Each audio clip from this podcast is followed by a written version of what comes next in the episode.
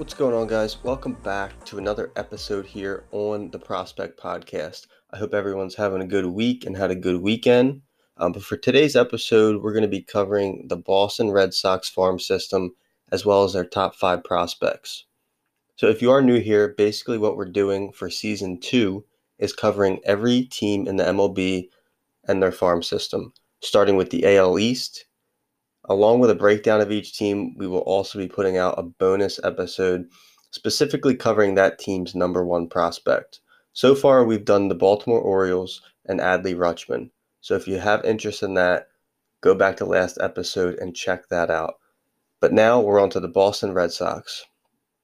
So currently the Boston Red Sox, who frankly was one of my favorite teams from about 2003, probably till about 2013 when I graduated high school. But they rank 25th in the MLB farm systems right now. But before we get started, I just want to take a little step back here to the good old days. The 2004 World Series team, Manny Ramirez, Tim Wakefield, Big Papi, Johnny Damon, Nomar Garciaparra. I mean, like, all your favorite guys on one team. It's crazy. It was such an awesome, talented team. I actually had a Manny Ramirez fathead for the longest time. We redid my room probably in 8th grade. I don't even know. Probably 6th grade. And straight Boston Red Sox border, Boston Red Sox fathead logos, and then a Manny Ramirez fathead just right in the middle of my room. It was awesome. And funny thing too, my best friend also got drafted to the Red Sox in, was it 2017 or 2018? So, I mean, it stinks I kind of got away from him, but, you know, the good old days, man. MVP 05, Manny Ramirez on the cover. I mean, just the good old days. But, you know, right now it's a little bit different of a team, especially after 2018 World Series, and then trading away Mookie Betts.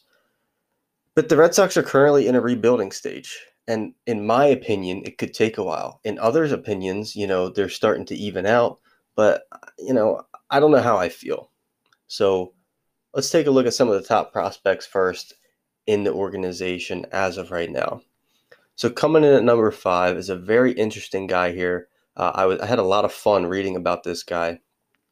Gilberto Jimenez.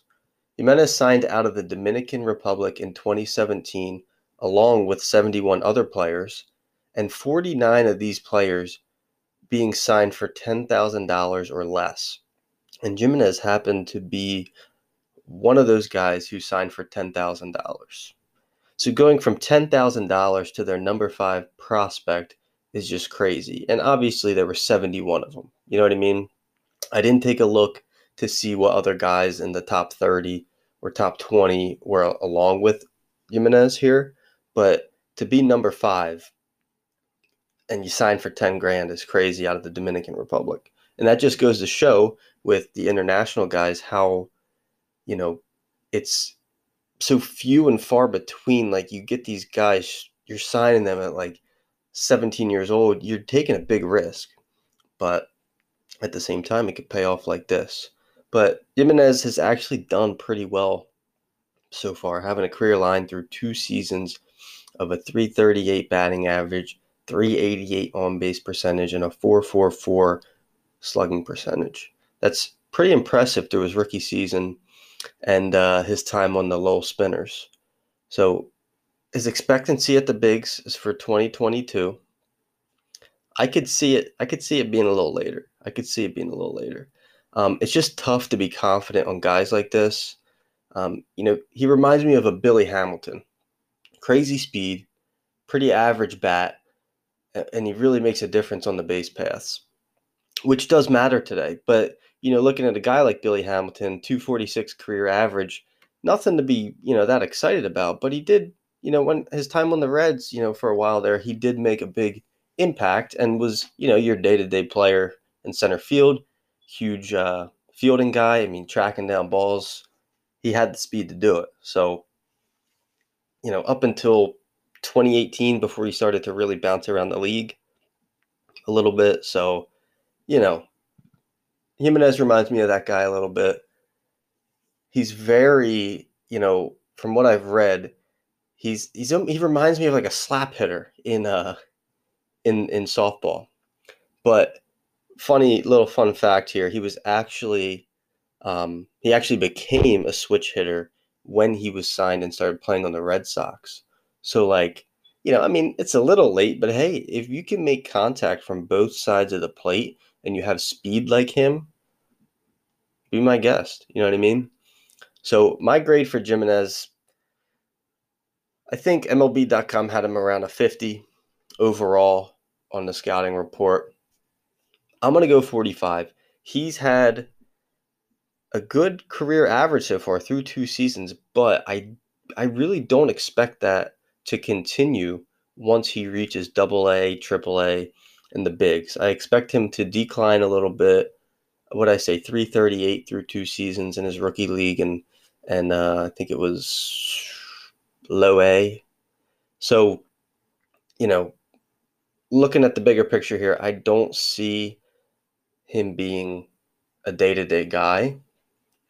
But, you know, especially, here's my take too, especially with a guy like Duran, I just don't really see it. So, you know, obviously the future will tell us the result there. But 45 overall on my scouting report for Jimenez. MLB.com had him at 50. I'm going a little bit lower. You know, I just don't think he has the package here. But others might disagree with me, but that's just from what I'm seeing. Coming in at number 4, right-handed pitcher Brian Mata. Mata signed out of Venezuela January 27, 2016. Mata's a 6'3", 240-pound big frame pitcher, right-handed pitcher with an electric two-seamer topping out at 97 that has a sink action that absolutely tears the bat up, induces a ton of ground balls. And he actually was struggling with his curveball, trying to get it down. He was struggling a lot. And along the way, he kind of upped his slider, and really it became a power slider, reaching the mid-80s.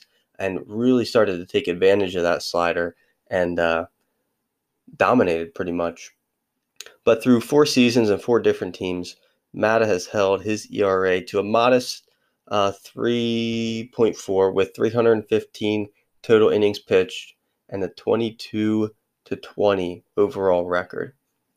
To me, like many others, Mata seems like a middle-of-the-rotation guy, so I'm agreeing with many others there.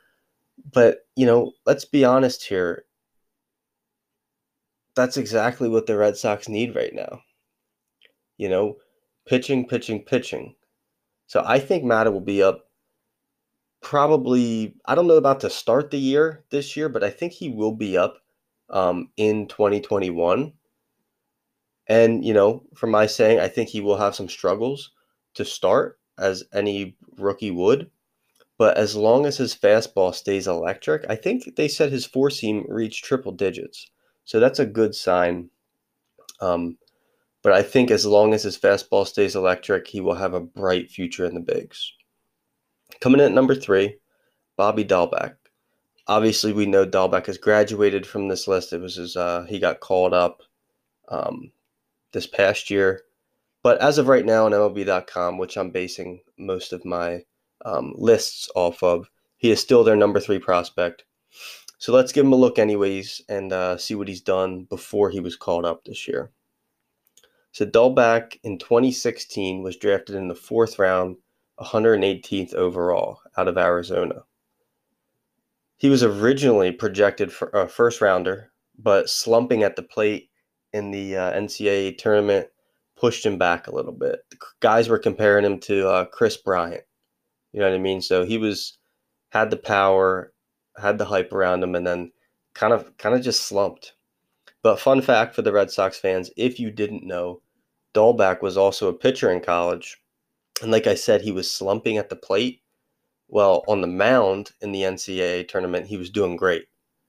So it's kind of funny there, you know, how one side works the other. You know, like if he wasn't doing great pitching, he would have done great hitting. But nonetheless, he was doing great at one thing. But Dalbec has had an average minor league career so far. He really came alive in 2018, where he showed his true power with 32 homers and 109 RBIs. He continued to mash in 2019, 27 homers through two teams, which led him to the call-up in 2020.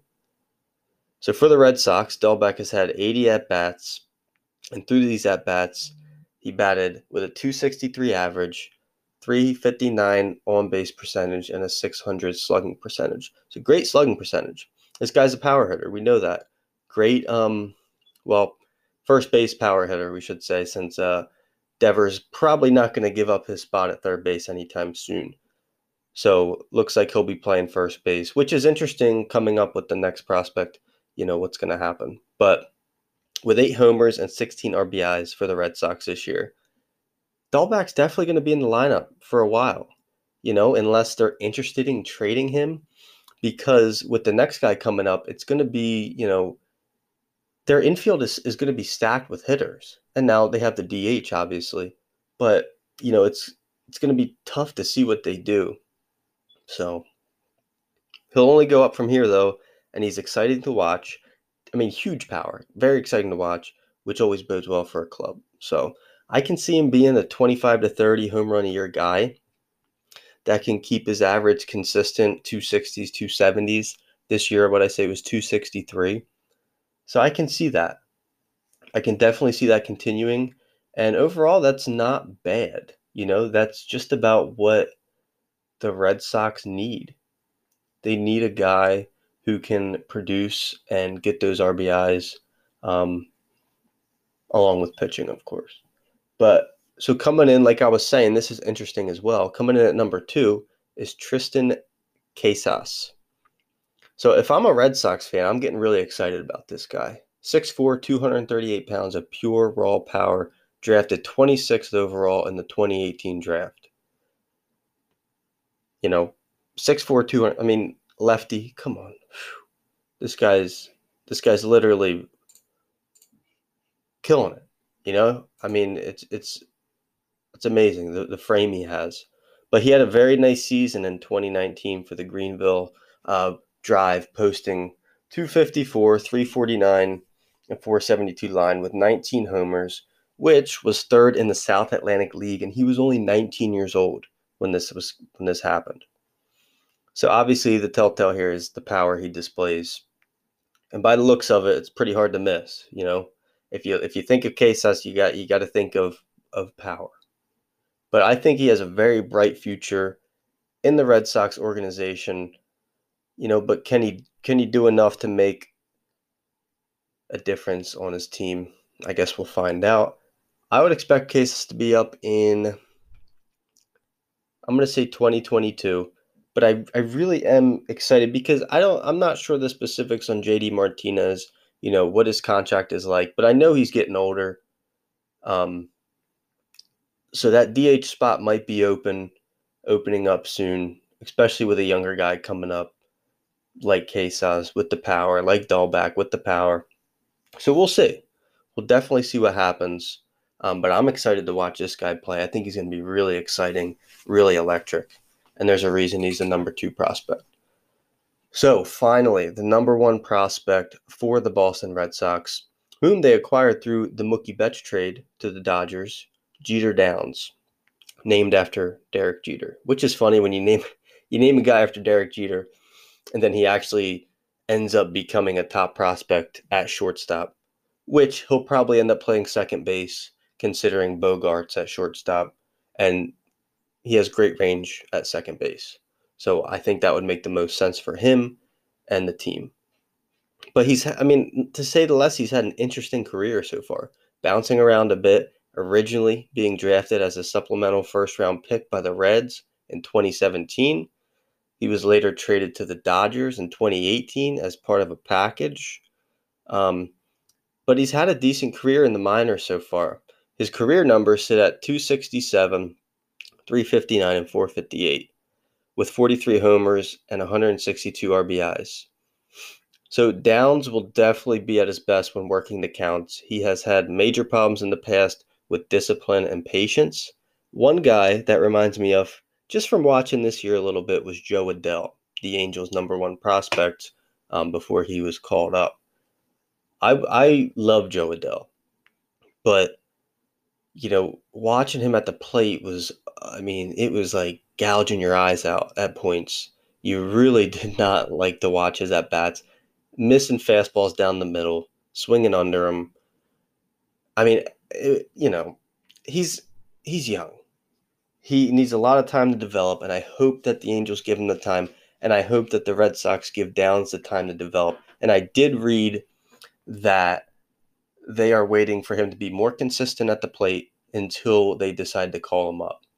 So, you know, with that being said, that's a great, great move there. You don't want to rush guys into the bigs and then have them perform very badly, get their confidence down. You want them to be ready, and you want them to really show that they're ready. So that's a good move from what I'm reading by the Red Sox there. I don't want to get into this too much because, like I was saying, we're going to do a breakdown of Jeter Downs in the next episode, full breakdown, advanced stats, sabermetrics. So we're going to be doing all of that in the next episode, diving a little bit deeper just so you can get a little better idea of what type of player he's going to be. But I will say this. Looking at the Red Sox farm system, you know, I'm not high on Downs. I'm just really not high on him. I think at best he'll be, you know, looking like he does have power. He does have great power. I'm looking like a Jonathan Scope or like a Starlin Castro kind of guy.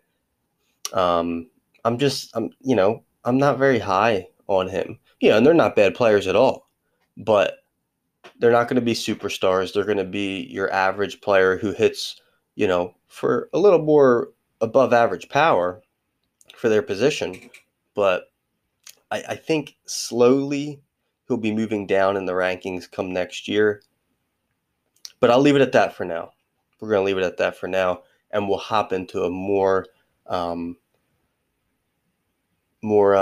immense breakdown next episode. But overall, like I was saying before, the Red Sox are in a rebuilding stage. This is not a secret. But what is also not a secret is that the lack of arms. If we look at their top 20 prospects in the system, only 6 of them are pitchers, and only 1 cracks the top 5, which was Mata, whatever. So Red Sox are stacked with bats, and pretty good ones at that.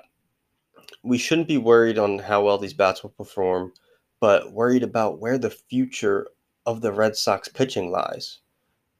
I did a quick glance around the league. I looked at like Diamondbacks, Braves, a couple other teams. They have 8 to 10 arms in their top 20 prospect list. So you have 8 to 10 arms, and I know the Red Sox called up Hawk Hoke, I would say. I know they called him up, and he's done great.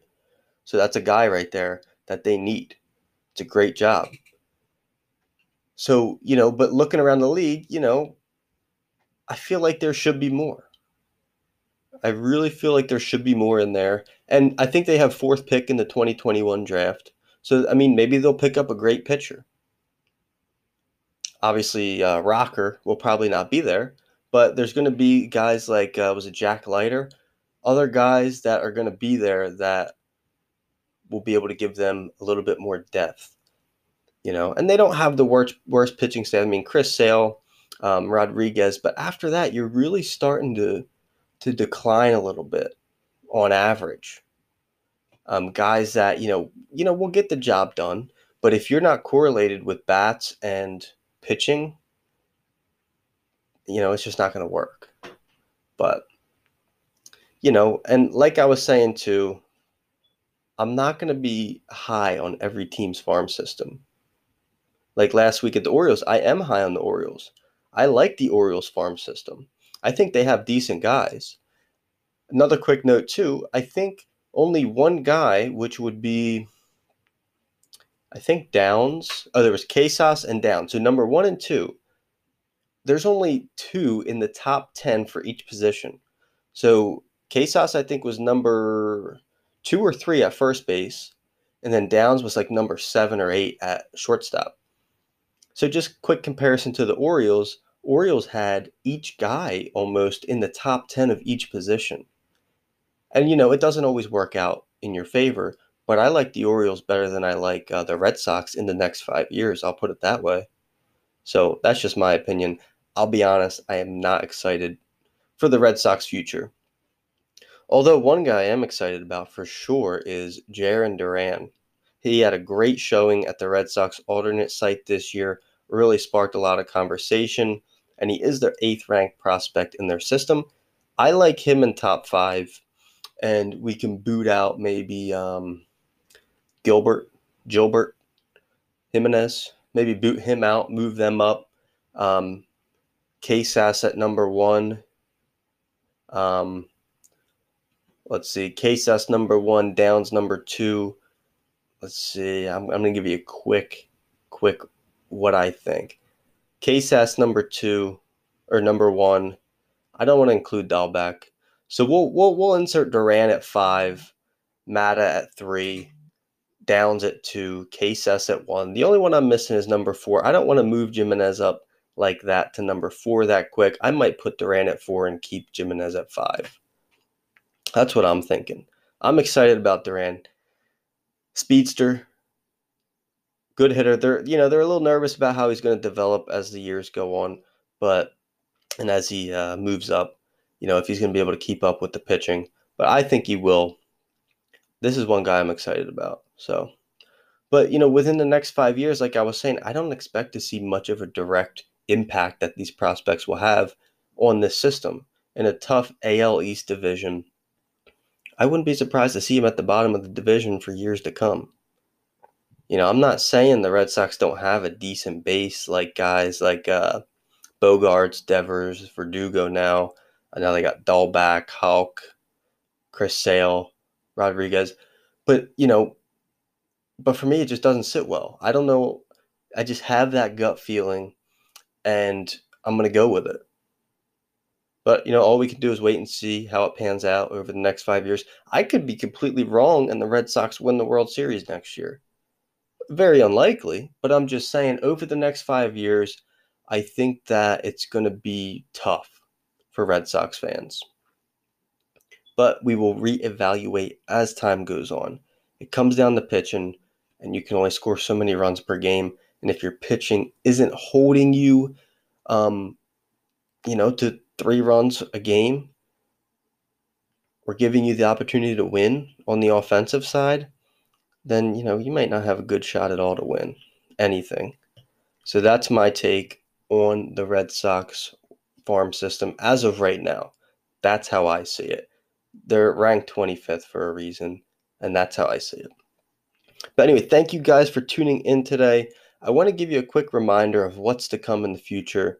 Like I was saying earlier, we go over all 30 MLB teams and their farm systems, giving you an episode like today, breaking down their top 5 prospects and giving you predictions on what I think their future holds. Then following up this episode, which will be Thursday or Friday, we're going to be doing the number 1 prospect, which is Jeter Downs. I'm going to be looking deeper into him and finding what I think his chances are of being an all-star or being a dud. So that's what's going on here, and we'll do that for every team as the weeks go on. As always, if you aren't following us on Instagram, go ahead and check us out at The Prospect Podcast, and make sure you're staying up to date on the episodes. We also put out scouting reports on hot prospects. We add a lot to our story. It's a lot of fun. We're closing in on 2,000 followers, so I'm excited about that. I originally wanted to do a giveaway at 1,500 followers. Very busy time. Some family issues arose. Family issues arose. Kind of got lost for a couple weeks there. So I'm changing it to 2,000. Once we hit 2K, I'll be doing a giveaway that you guys won't want to miss. So make sure you're following us over there. And guys, thank you again, and we'll see you next time on the Prospect Podcast.